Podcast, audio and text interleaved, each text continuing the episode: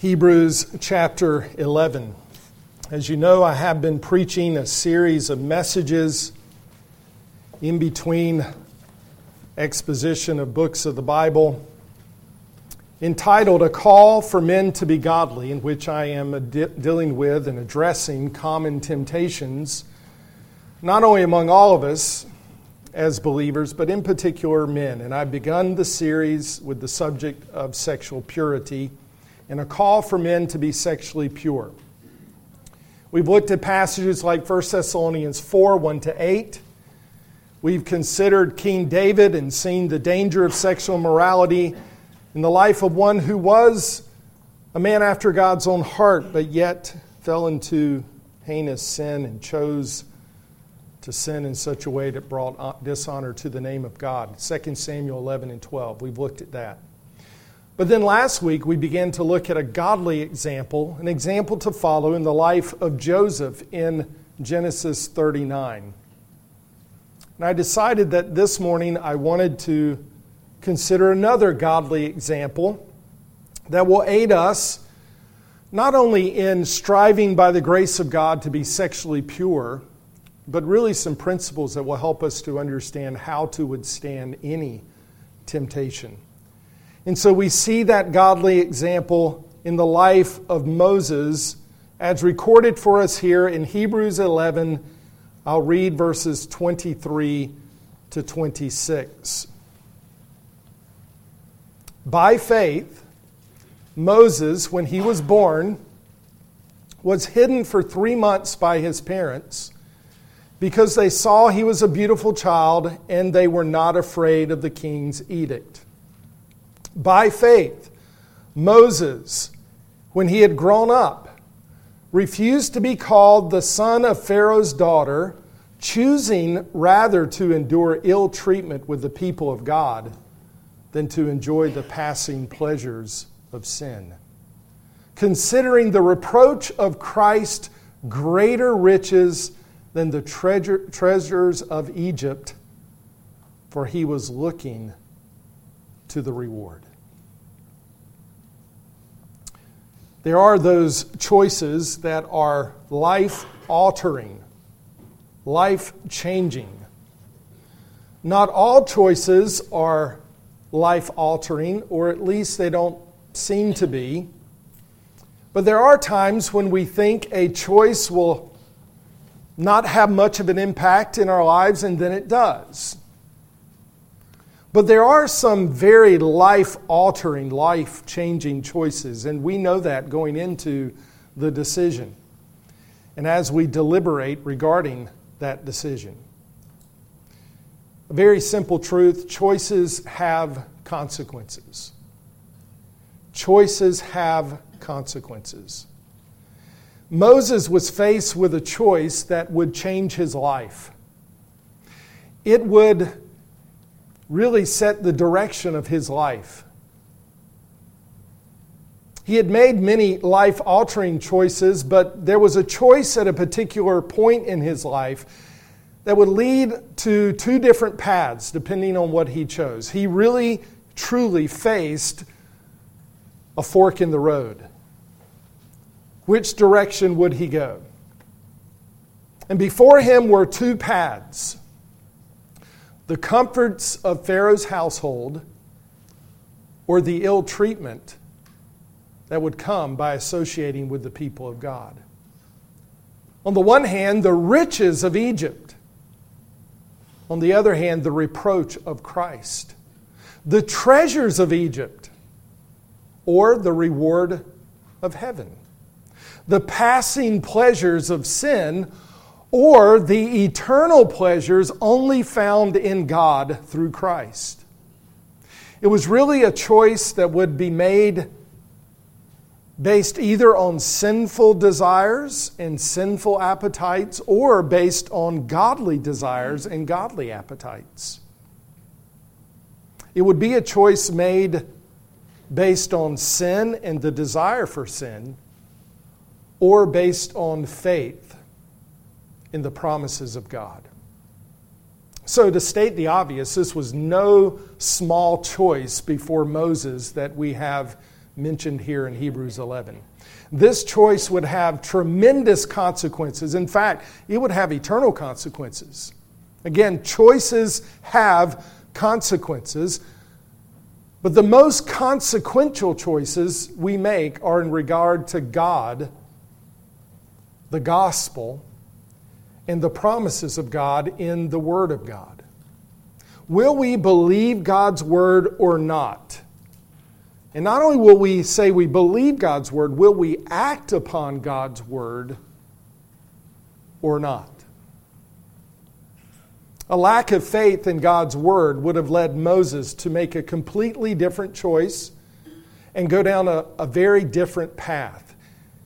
If he had made a different choice, it would have sounded like this In unbelief, Moses, when he had grown up, decided to be called the son of Pharaoh's daughter, choosing rather to enjoy the passing pleasures of sin in Egypt rather than to endure ill treatment with the people of God. Considering the treasures of Egypt to be greater riches than the reproach of Christ for he was looking for a temporal reward. Thankfully, the text does not read that way. This would have been an example not of faith, but of unbelief and, in fact, apostasy. But Moses did not choose based on sinful lusts and temporal pleasures he believed God's word and he acted upon and obeyed the truth. So Moses here is faced with a moral decision. Before him was a temptation to the lust of the flesh, the lust of the eyes, the boastful pride of life. Sexual temptation was a part of the lure of Egypt. And therefore, what Moses, or looking at what Moses chose and why he chose it, will aid us and encourage us and instruct us as to how we can be pure and holy, how we can resist temptation in all areas, but in particular in the area of sexual purity. Now, I've preached on this before when I preached through the book of Hebrews. And there's so much to look at. I read verse 23. Before Moses made this choice, there were choices that were made that were out of his control by his parents. Godly choices that are recorded for us just briefly in verse 23. Choices that were made by faith in the promises of God and not based on fear of man. Instead, the fear of God. And the background to that one verse in verse 23 is found in Exodus chapter 2. We don't have time to look at that this morning,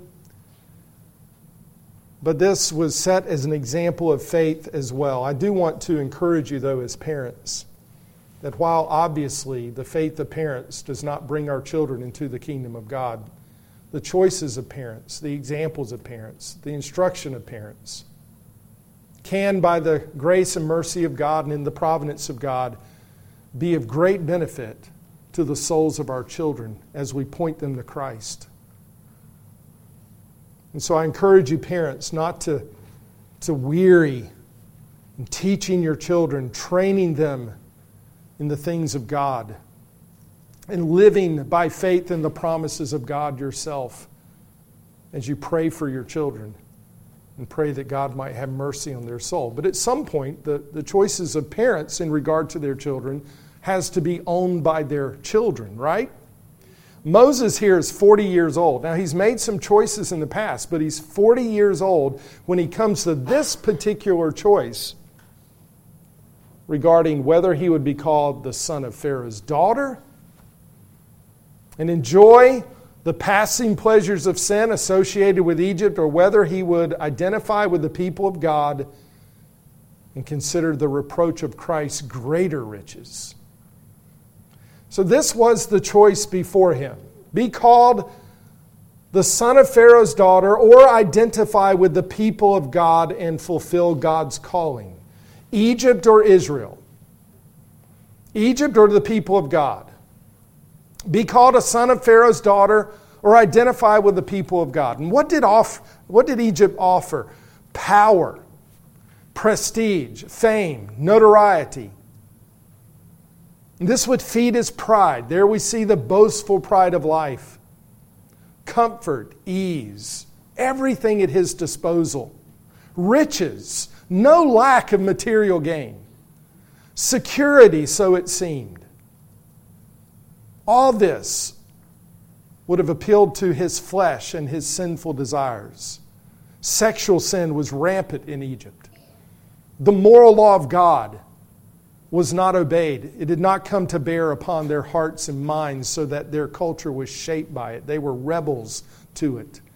And this was all truly offered to Moses. On the other hand, there would be a choice that would be made that would lead to oppression, ill treatment, reproach, trials, to be sure. And he might have said to himself, Consider Consider what you'll be giving up. This will be costly. If I make this choice, I'm going to give up all of what Egypt offers.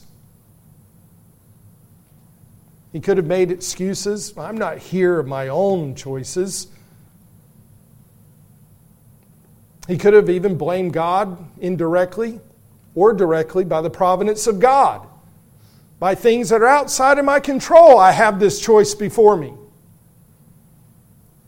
Or he might have falsely reasoned, oh, I can use my influence as a leader in Egypt for the good of my kinsmen according to the flesh. Don't use the choices of others. Don't use God as an excuse. Don't use the providence of God in a twisted way to excuse sin. Moses could have done this. We don't have recorded, obviously, what's taking place. What we do have recorded is that he considered, he contemplated. We'll see that more in a minute. He, he didn't just say, oh, easy decision. He considered the options, he pondered it. So Moses is faced with this choice. How will he respond? We've had far less, obviously, dangled before our eyes. And we've gone headlong into sin. We have a hard time refusing ourselves of the slightest lust of the flesh, the lust of the eyes, and the boastful pride of life. Just imagine what is truly before Moses. Consider all that was available to him that was from the world. And yet it says, by faith, Moses, when he had grown up, refused. It's an important word in understanding this passage and how it applies to how we live the Christian life. He refused to be called the son of Pharaoh's daughter. In order to do the will of God, men, in order to be godly, to be men who are pursuing God and His glory, in order to be pure, holy men of God, you have to refuse certain things. That is necessary. Arneomai is the Greek word. To refuse, to disown, to deny, to renounce. That is necessary. A choice must be made to refuse certain things. Sometimes we think, oh, choice doesn't have to be made. I can have all that Egypt offers. And I can have all the promises of God. No, you can't. It's a lie. And this is a part of what is the lie of the evil one in all kinds of temptations, but especially in sexual purity. We begin to think ungodly, unbiblical thoughts. I don't have to deny myself these things, I'm covered by grace. And we begin to think in twisted, distorted ways that are really uh, the lies of, of really of how we once thought before we were even regenerated and the lies of the devil himself. Oh, I can have all that Egypt offers. I can have this sin. I'm forgiven in Christ and I can go on. And we begin to twist the grace of God and use it as an excuse to sin. I can have the world and Christ. Scripture says, no, you can't. You can't. You need to make a choice, and part of that choice is to refuse, deny, disown this for Christ. It, that's the way it is in salvation, is it not? Remember Philippians chapter 3 when I preached through it? That Paul said, Whatever things were gained to me, those things I have counted as loss for the sake of Christ. More than that, I count all things to be lost. In view of the surpassing value of knowing Christ Jesus, my Lord. See, when I was saved at 17, I didn't know that passage particularly, that specific passage. But looking back, that that was a part of what the response of faith in Christ included. Okay, I knew what the lust of the flesh, the lust of the eyes, the boastful pride of life, drunkenness, and the whole life that I was living and to self and going my own way. And, and while I didn't know the scriptural teaching behind it, and I couldn't say, okay, I'm faced here with, am I going to gain Christ by faith and renounce and refuse all these other things and consider them, as Paul said, but rubbish and dung for the sake of Christ? That's what happened. That's what God was working in my heart. And then it was later in understanding now with clarity oh, that's what the scripture says happened. this is the work of regeneration and the gift of faith granted to me. Jesus said, If anyone wishes to come after me, he must deny himself, refuse even himself, his own sinful desires, his own way, and take up his cross and follow me. Some have taken Luke 9:23 those words of Jesus and said, "No, that's for a particular group of elite Christians. That's discipleship for some." But then there are others, the carnal Christians, they're not as serious. They continue not to deny themselves and not to refuse and denounce things of the world. They're Christians. They just don't follow him, but serious Christians. And we have these tiers of Christians. When you look at the context of Luke 9, and my memory doesn't serve me well right now, forget the parallel passage in Matthew when you look, it wasn't said just to the 12 disciples, it was said to the crowds too. The message at its heart is gospel. It's Philippians 3. It's, I have before me Christ, and I've heard the gospel and all the, the glories of Christ and the salvation that's in Christ. Am I going to come to Him and trust and rest in Him for my salvation? To do so means that you must denounce and renounce and disown all that you were once trusting in and those things that you pursued. Jesus said to the crowds and to His disciples, You must deny yourself if you're going to come after me. We don't set the terms of the gospel nor discipleship, Christ does. And this is not only what happens when there's true saving faith, but then this is what then God works out in sanctification. There is now a continued refusal and denial of oneself and sinful desires and the world and the way of the world in order to grow in holiness and glorify God. For the grace of God has appeared, bringing salvation to all men. Titus 2 11 and 12. Instructing us to, here's the word, deny ungodliness. Translated in Hebrews 11, I just lost the word in my mind. Refuse. He refused. The grace of God then instructs us as believers you have to continue to deny yourself, you have to continue to refuse. That's the way of the Christian life. That's how you're sanctified. So, this was a, a choice, and, and part of that choice for Moses, as he's faced with, is now I must refuse this and choose this. What will I refuse and what will I choose? It was a calculated choice. It tells us in verse 25, choosing rather to endure. And it goes on to tell us what he chose. Verse 26, considering the reproach of Christ. Those words, choosing and considering, in verse 25 and 26, are words of contemplation, wrestling with.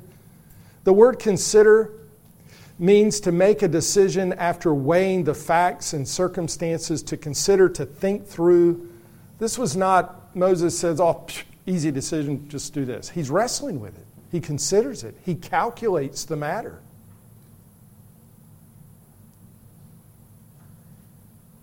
What am I going to choose? Before him were the passing pleasures of sin. He could have, in the words of Scripture, enjoyed those things temporarily. There were the treasures of Egypt. On the other hand, ill treatment with the people of God, the reproach of Christ. He calculated the pleasures of sin, the treasures of Egypt. He calculated and considered ill treatment with the people of God and the reproach of Christ. And he found one to be greater than the other.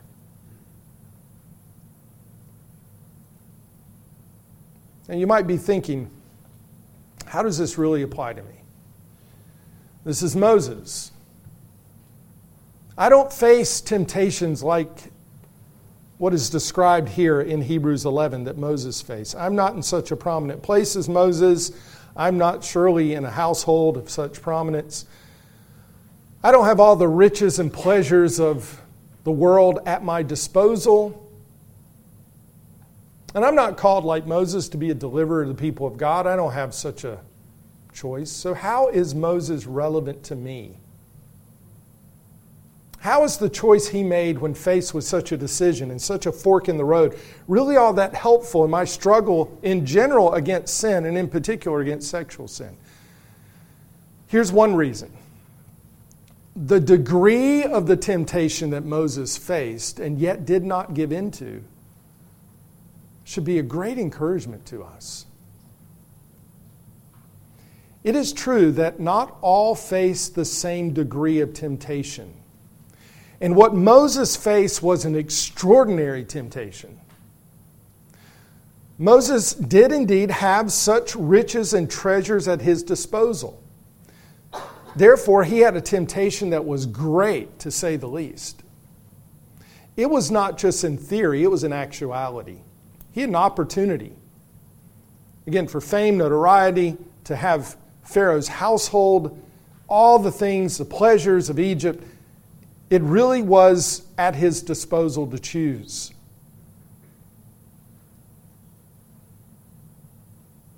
So, this was no ordinary temptation.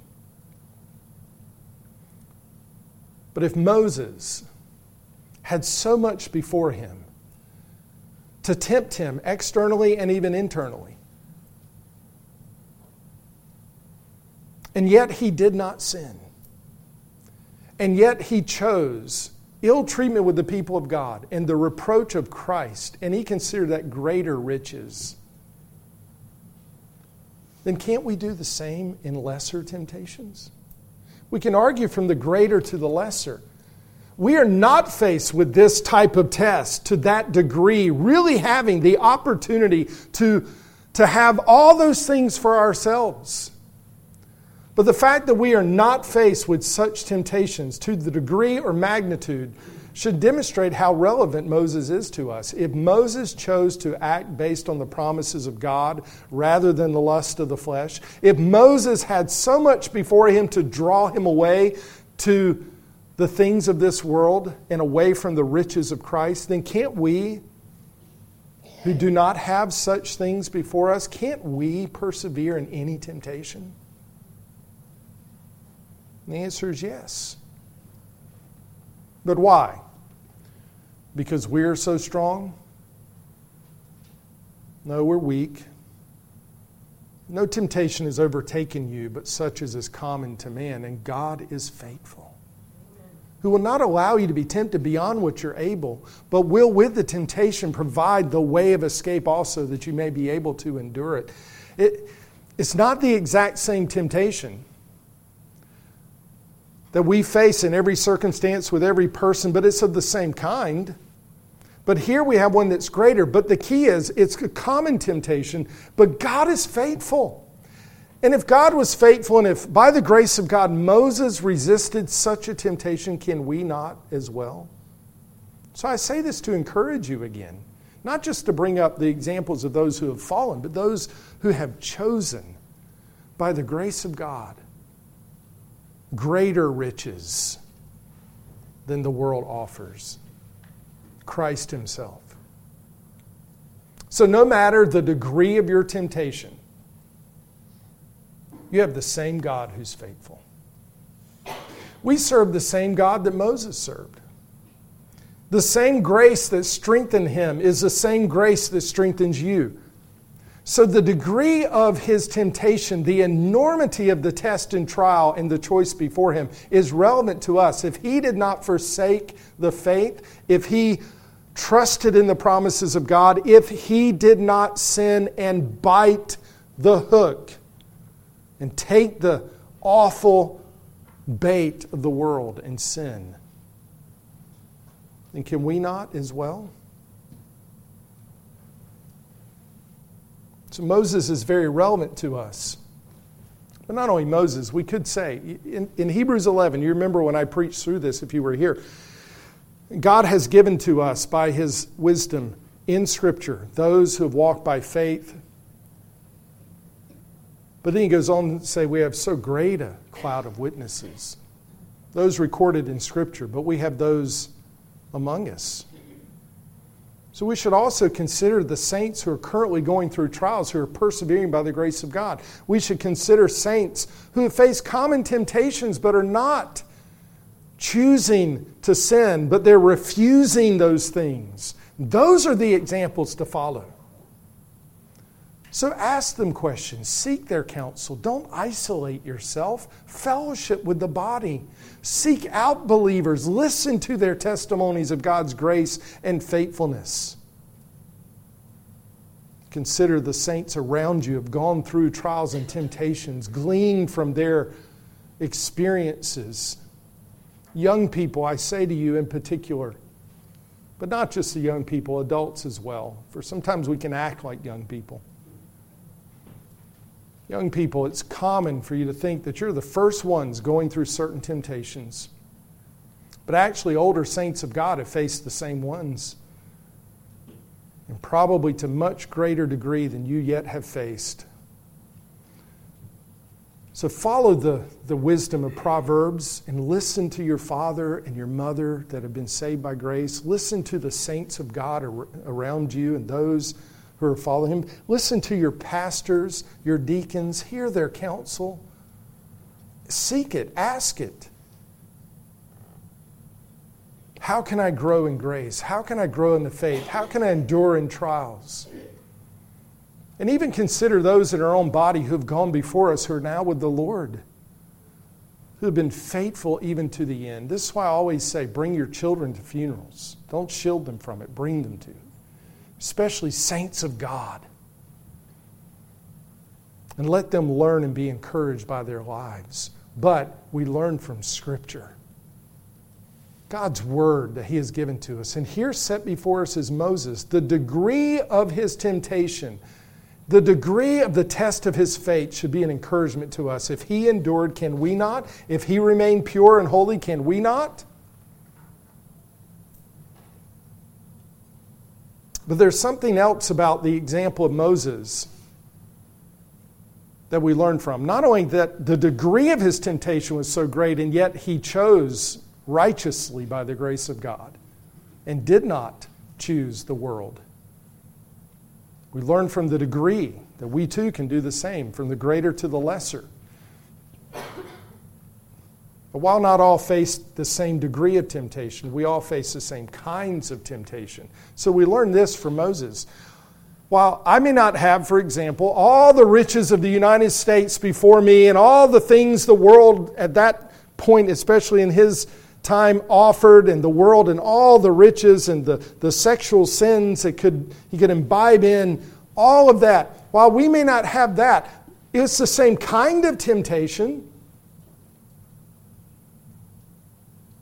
the temptation that he endured was is common to us the lust of the flesh the lust of the eyes the boastful pride of life and so we are tempted with the same types of things kinds of things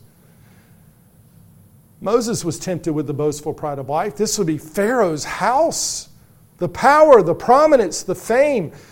He was tempted with the lust of the flesh, the passing pleasure of sin, all the sexual immorality that he could sinfully desire. The lust of the eyes, the treasures of Egypt, the temptation to covet was all around him, and he could have it. We face the same kinds of temptations the lust of the flesh, the lust of the eyes, the boastful pride of life. But Moses refused these things by faith. And he chose obedience. He chose ill treatment with the people of God and considered the reproach of Christ greater riches. So you see, the kinds of temptations that Moses faced are common to us. No temptation has overtaken you, but such as is common to man. But not only did Moses face the same kinds of temptations that we face today, he refused them by faith. The way in which he overcame those temptations is the way we do too. So we learn from him in this way. And so we have in verses 24 to 26 a powerful example of how we can resist any and every temptation, and in particular, as we consider sexual temptations, by faith. So we can apply this to everything. What sin are you struggling with? What sins are you caught in? What sin has your heart and your affections? How do you resist it? How do you repent of it? How do you turn from it? How do you, when tempted, you refuse it and you choose what is the will of God? Moses showed us how, and we have it recorded here. Here's a common way and means in which we act in faith when faced with temptation.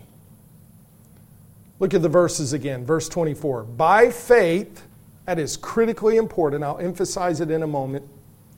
By faith, Moses, when he had grown up, refused, underline refused, mark it however you do it, refused something, here to be called the son of Pharaoh's daughter, choosing rather to endure ill treatment with the people of God. Here's how he did it by faith, he refused, but he didn't just refuse certain things, he chose certain things. So he said, how do you, how do you resist temptation? Refuse and choose. If you want to boil it down, it comes down to this by faith, believing the promises of God, what he has said in the gospel and about all things revealed. I refuse, I renounce, I denounce certain things, but I can't just do that. I have to choose those things that are in accordance with the will of God, that are greater than the passing pleasures of sin. And he did those two things, refuse and choose, by faith, believing God and his word. And this is how we resist temptation of all kinds, and especially as we think of sexual sin. Refuse and choose, and do so by faith. Me just remind you I don't know why, honestly, this is something we wrestle. I do know why, because we've been conformed to the world. It's all around us, and it's, it's in our hearts. Faith is not a feeling, period. Faith is not a feeling. Faith informs our feelings. It directs our feelings. But faith is not a feeling. Faith, not feelings, inflames godly affections. Listen, the temptation, this is why men, you fall into sexual temptation. This is why we, we wrestle. We think that our wives or women are driven by feelings. No, when we're faced with this, here it is before our eyes. Are we going to act in faith based on what God has said about that sin? And what God has promised in regard to those things and His word that we are to deny ourselves and take up our cross and follow? Are we going to believe His word and act upon it, or are we going to be driven by our feelings? Faith is not passive. Faith isn't just sitting there and saying, oh, I believe God's word. I don't know, some kind of esoteric netherland that we're in where now it's, oh, I don't have any problems with that. No. He calculated, he chose, it's a real temptation, and he chose, he refused, and he chose what was the will of God. Faith is not passive, it's active, it obeys. If it doesn't, it's not faith. If you don't act upon the truth of what God has said about something in that temptation, then there's no faith involved. Faith obeys. It's not a feeling, it's not intellectual assent, it's acting based on the truth of God. And that's what we see here with Moses. He refused, by faith, he refused something that was sin and he chose something that was greater. And he did it by considering these things. This is how we live the Christian life. Romans 6, beginning in verse 11. Even so, consider yourselves to be dead to sin, but alive to God in Christ Jesus. Why? Because that's true. So consider it to be true. And then there's action in the next verse. Therefore, do not let sin reign in your mortal body so that you would obey its lusts. And do not go on presenting the members of your body as instruments of unrighteousness. You're refusing to do that by the grace of God and by faith. But choose, present yourselves to God as those alive from the dead, and your members as instruments of righteousness. That's what Paul's talking about in Romans 6. So, by faith, Moses refuses something he chooses something, and it's a calculated choice to choose that which was greater riches than the treasures of Egypt. So, here, let me just point out these are very foundational things, and I think these things need to be pointed out again because sometimes we go over the foundational things, and then later, the reasons why we struggle in the Christian life is we aren't understanding the foundational things. Here, Moses has made choices, and from his choices are we or is you have choices and affections. Let me say it that way. He chooses something because he considers something greater. He wants this more than he wants the world. And both are in the passage. There's the mind calculating and the affections that are directed by truth. It's not either or. Don't pit them against each other. It's both and. Choices and affections, mind and affections, are not opposed to each other, they're related. Holy choices are made based on holy desires, and holy desires are informed by and increased by right thinking.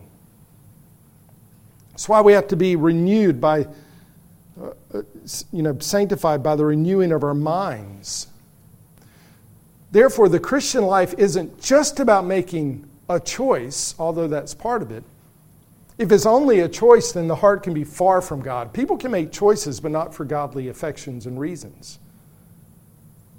We can just have external conformity, which is not righteousness at all. And the Christian life isn't just about feelings, feelings come and go. Listen, feelings must be directed by the mind apprehending and believing truth. And until we grasp that, feelings must be directed by the mind apprehending and believing truth. Until we grasp that, there are temptations we will not overcome. Feelings must be led by the truth. So, God's Word, the truth of God, rightly understood and believed, must direct our choices and our desires and affections. And I present to you that's what happened in Moses' case. And that's how he did not choose Egypt over Christ. He weighed the paths before him, but he did so based on what was true about those paths. And if you're to live by faith and resist temptation and sexual sin in particular, if you're to persevere in faith, you must consider, think about, and conclude certain things based on the truth of God's Word, believe them, and act upon them. So let me just put this in, in the practical terms that, that sometimes here's what we don't do. Men, but everyone in every temptation, but men, as we're talking about sexual sin, the lust of the flesh, the lust of the world, the boastful pride of life that's tied into that comes before us. It's the eye gate, it comes from within. We talked about that with our own uh, remaining corruption. There's an adversary, however, and wherever the source of the temptation, it comes. And we go headlong into it. Why? We've not refused those things, we've not denounced them, and we're not even considering them. We've not weighed them. Here's what we should consider. Here's what Pastor Ernest had been teaching for a while, for I think 17 sessions on the mortification of sin as he expounded upon Owen's treatise on such things. Consider the nature of sin, the deceptive nature of sin, how it disguises itself to look pleasing to you, how it vows to, to give you pleasure, but yet it's lying to you they're passing pleasures.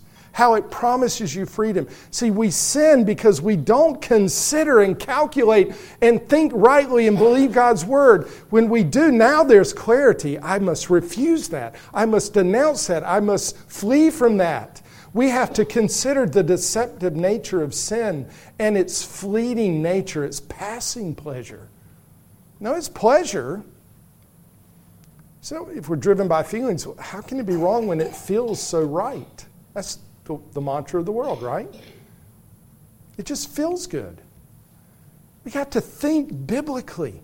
Yes, there's pleasure in sin, but it's passing, fleeting, and its end is destruction. And all the hard way of sin, just consider what we've considered with David the consequences, the hard way of sin, the disciplining hand of God. The way of the transgressor is hard. See, when you consider that, if we think rightly and we believe God's word, now that thing's not so appealing to us. How many of you would say when someone knocks on your door, if instead they're trying to sell you, I don't know what they're trying to sell you, but instead of pest control or whatever it may be, I don't know. They, they say, hey, I've got a proposition for you. I'm going to come in and demolish your house. And I'm going to destroy it. I'm just going to be upfront with you.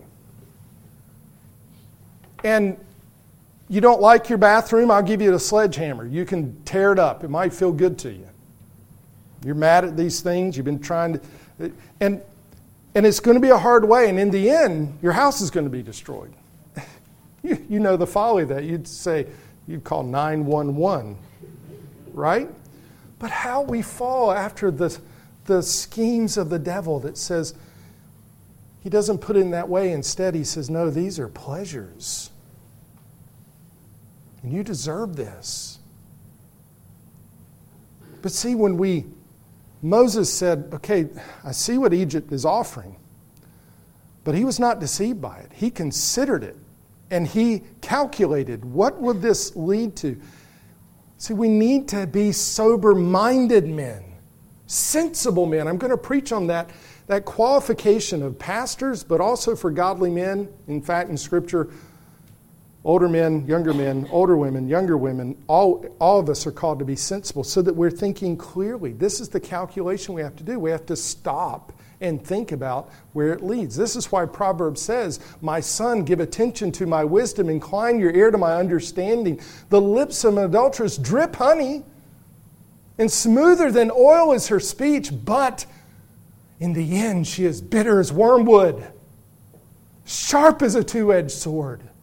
Her feet go down to death, her steps take hold of Sheol.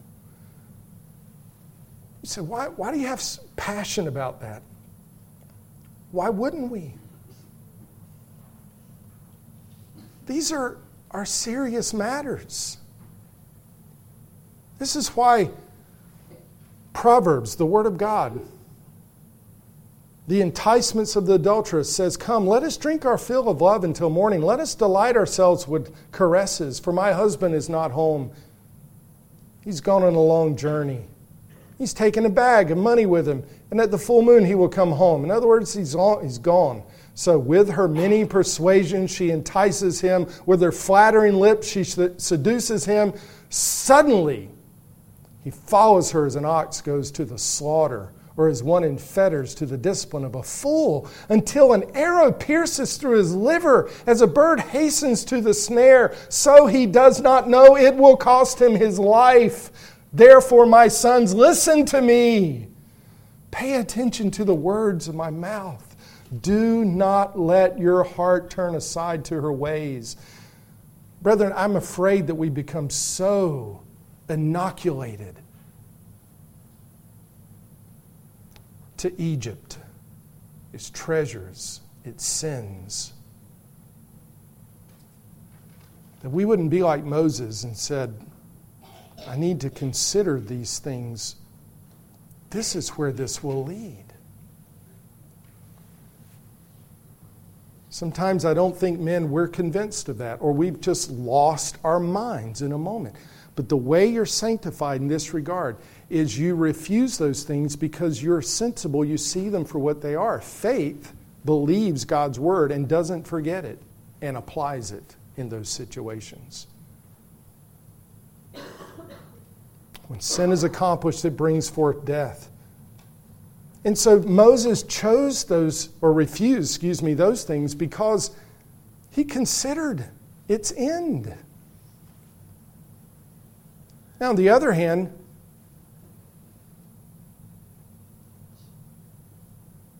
before him was a way that would lead to oppression, hatred, insults, reproach, ill treatment. You might ask, why would oppression, hatred, insults, reproach, possible death, why would he consider those things riches?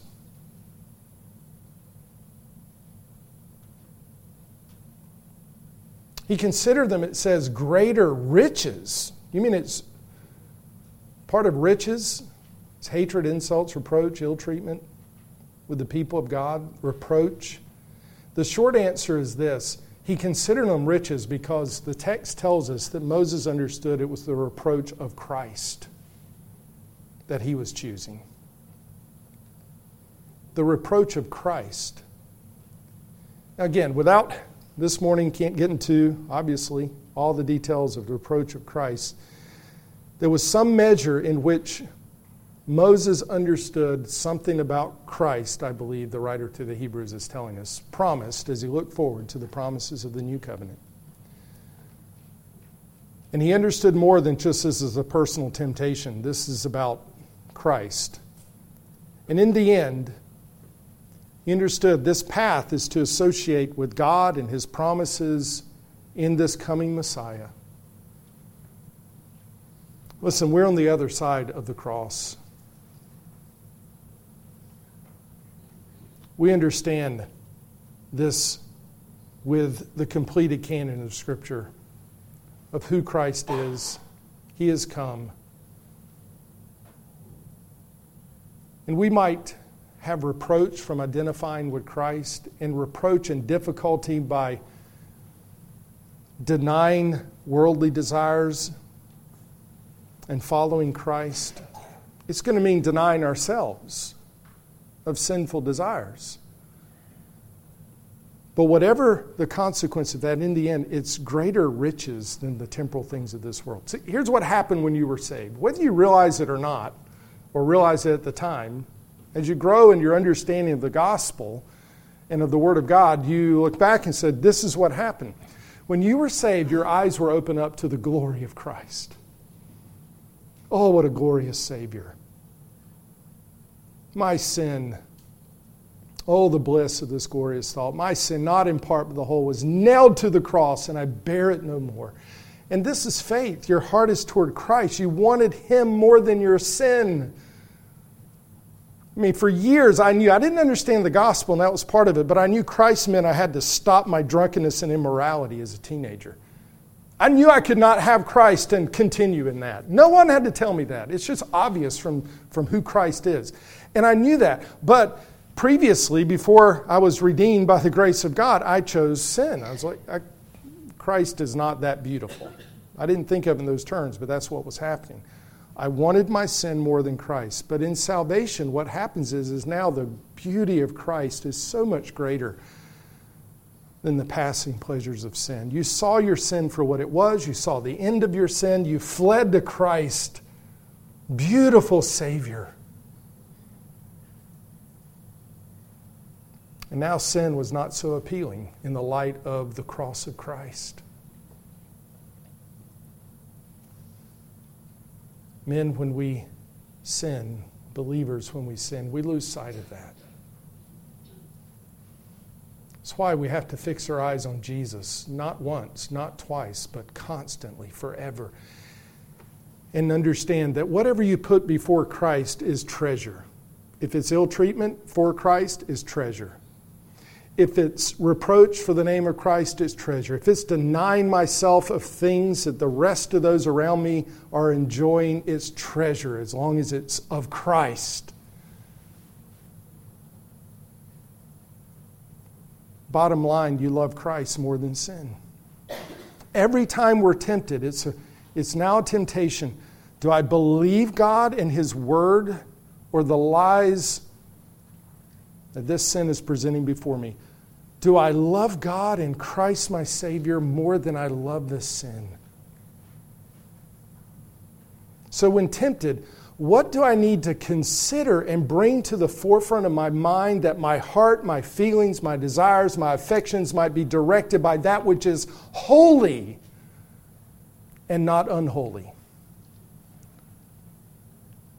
God, Christ, the gospel, the new covenant in the blood of Christ, all those precious truths must come before me, and I say, Oh, that's greater, greater than, and I want that more than any sin that's placed before me.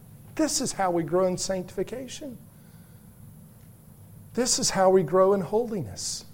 The goal of the Christian life is not to be without desire and affection. The goal of the Christian life is to grow in godly affections and godly desires.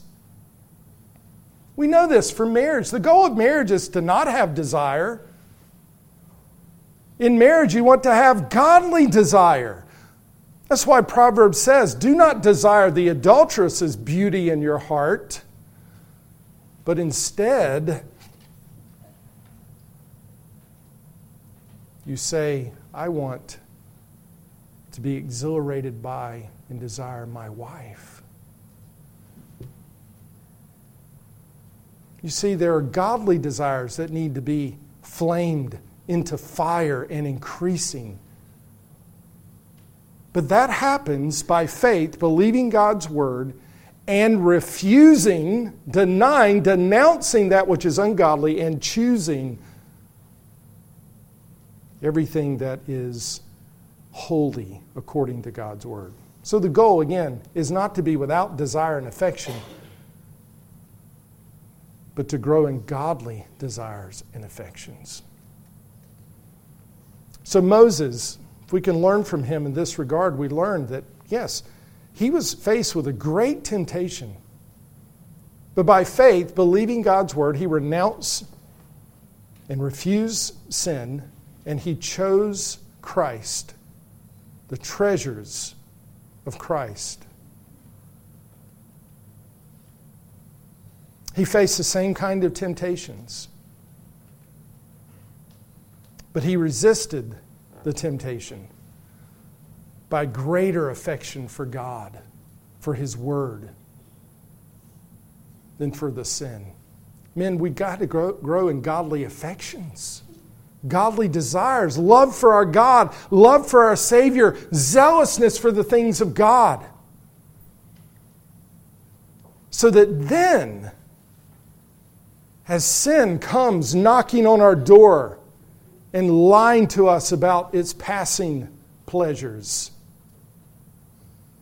we see it for what it is it's ugly.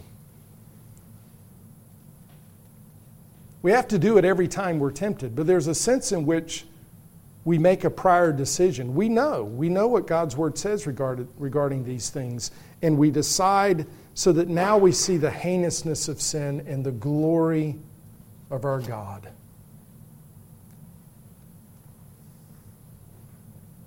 May God give us greater affections for the things that are holy and righteous. May the beauty of Christ.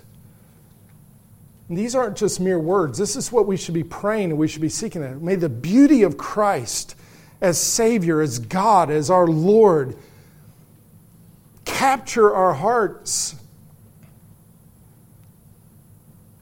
so that we, when tempted, have holy hatred for those things that are opposed to our great God. And all this is by faith. May it be that we say, as the hymn writer said, I'd rather have Jesus. I don't remember all the words than all this world affords. I'd rather have Jesus. Let's bow our heads together in prayer. Father, I pray, may we be godly men in particular. God, may we lead by example. May we follow the example of Moses who by faith refused those things that were before him that were sinful and contrary to you, and chose instead ill treatment with the people of God, even reproach, because they were greater riches to him. Increase our love for you, increase our affections. And Father, may we so love Christ and have our eyes fixed on Him, that the sinful things of this world would grow strangely dim in the light of His glory and grace. We pray in Jesus' name. Amen.